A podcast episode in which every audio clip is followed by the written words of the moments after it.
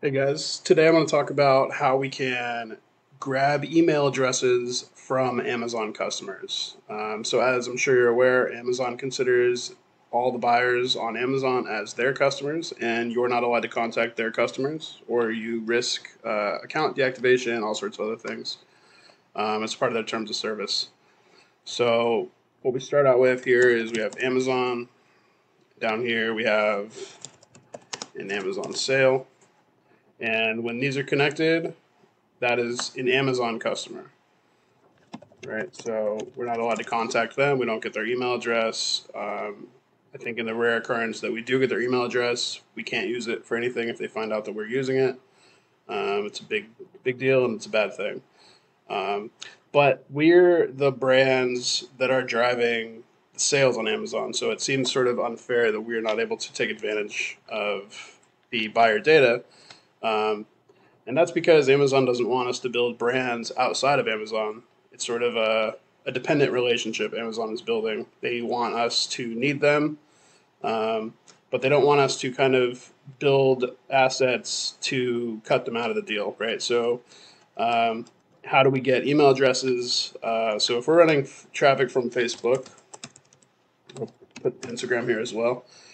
We're running uh, traffic from Facebook or Instagram to Amazon you can see the cycle is going to continue. It's going to go Facebook to Amazon. That's an Amazon sale, and that's an Amazon customer.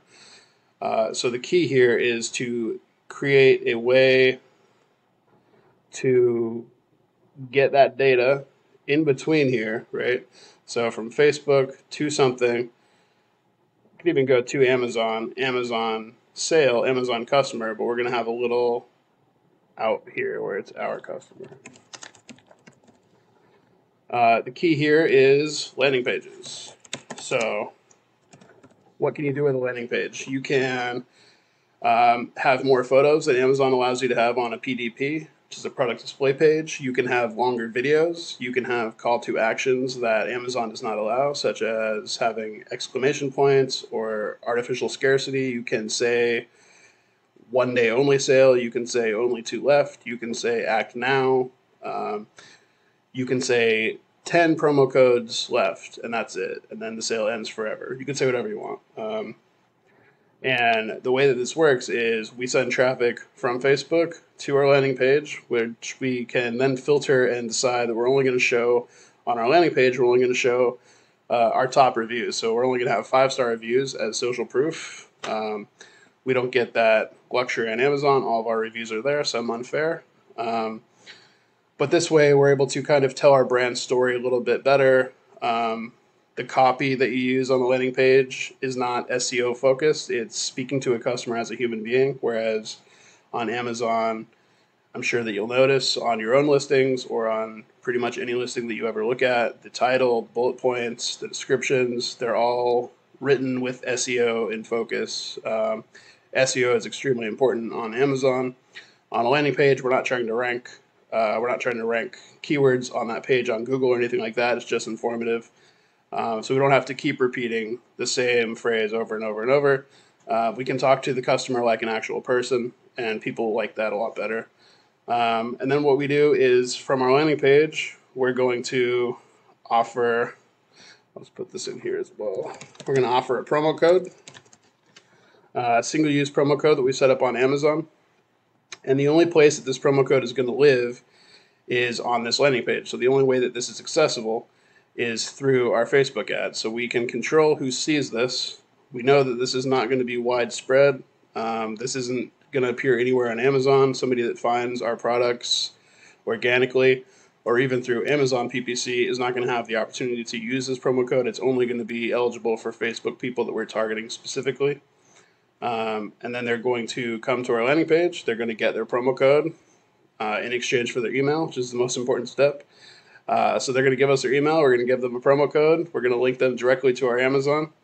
Um, they're going to become an Amazon sale. They're going to become an Amazon customer. But the little bridge here is that they're also going to become our customer because now we have their customer email address. And so what we can do with that email address is we have other products that are similar or similar uh, market niche where so maybe they buy a let's say wine glass they buy a wine glass set um, and then you know three months down the line we launch a wine lovers gift box. Okay well we know that this customer bought a wine glass set so they're probably going to also like a wine lover gift box. Uh, so now we can cut amazon totally out of the market. What we can do here is uh, we can just email directly email um, our customer list and and promote our products whether on Amazon or on our own website, Shopify, Square, whatever you have, Squarespace, I think it's called. Um, any of those, any private website. Um, another thing that you can do is you can um, use this email list of buyers uh, to kind of. So what we're going to do is we're going to have our email list of buyers, and that's going to filter back up here. Let's put it here.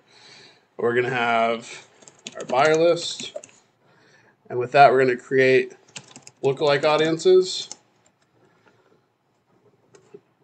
Um, and with the lookalike audience, what that is, is we're telling Facebook, these are people that we know respond well to our our creative and our products and have already made purchases from us. So find us more people exactly like them based on the millions of data points that Amazon has, or not Amazon, that Facebook has uh, about everyone. So that you know, Facebook knows who your friends are, the movies that you like, TV shows that you watch, whether you have pets, um, your political affiliation, um, everything. What kind of news you read, all the little data points that's tracked. They track how you um, respond to ads, how you respond to news articles, the stuff that you like, the stuff that you don't like, um, the things that you share, etc. So when we have a list of buyers that Facebook can link to uh, Facebook profiles, Facebook can then go find us tens of thousands or hundreds of thousands of people just like those based on things that we as just marketers maybe wouldn't even think of so you know you might have one person that loves the beach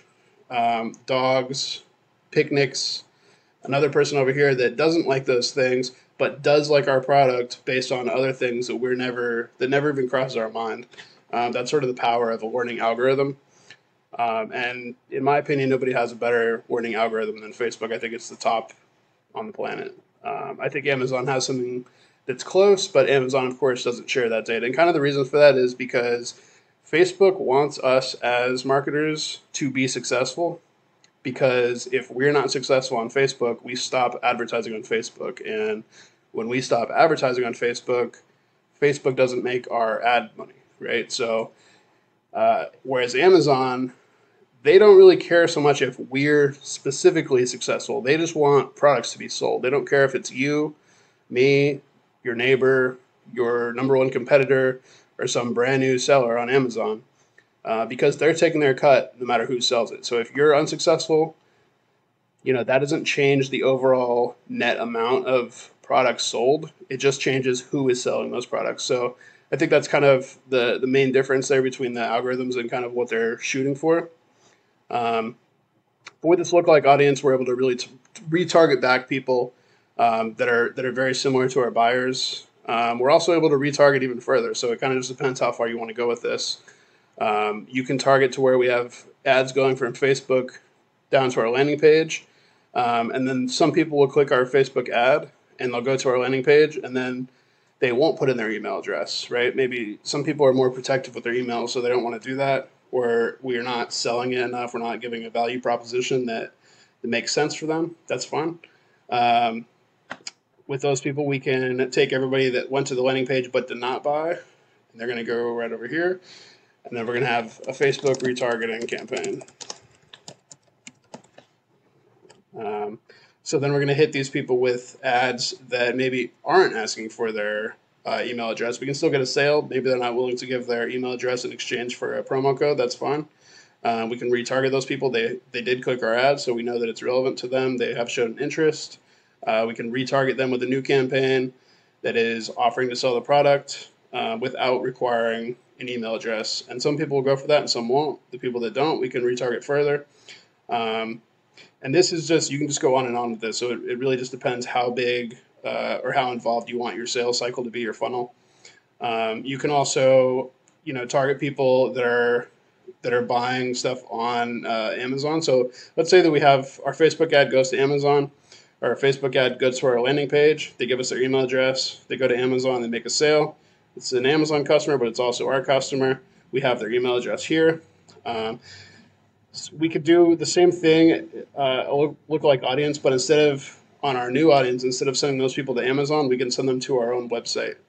Um, and we can also take people that have visited our website and not made a purchase and retarget them on Amazon. One thing that Amazon does pretty much better than everyone is uh, they've built sort of um, consumer trust that no one else, no other company, no other e-com site has really come close to. People know that they can buy on Amazon worry free. They know that it's legitimate. They know that their order is going to come, and if not, they're going to get a refund. They know that if they don't like the product or there's anything wrong with it, they can get a refund.